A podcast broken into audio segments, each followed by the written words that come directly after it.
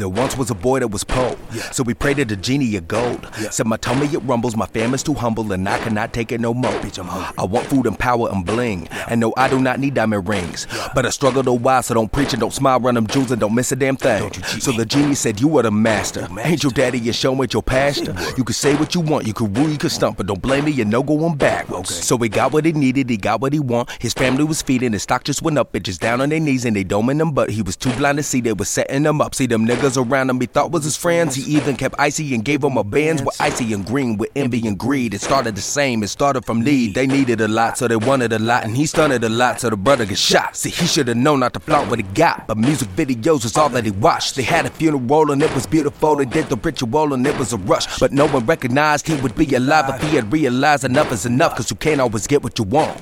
You can't always get what you want. If you're lucky in life, you might get what you need, but you can't always get what you want. One more time. Said you can't always get what you want. No, you can't always get what you want. If you pay the right price, you might get what you need, but you can't always get what you want.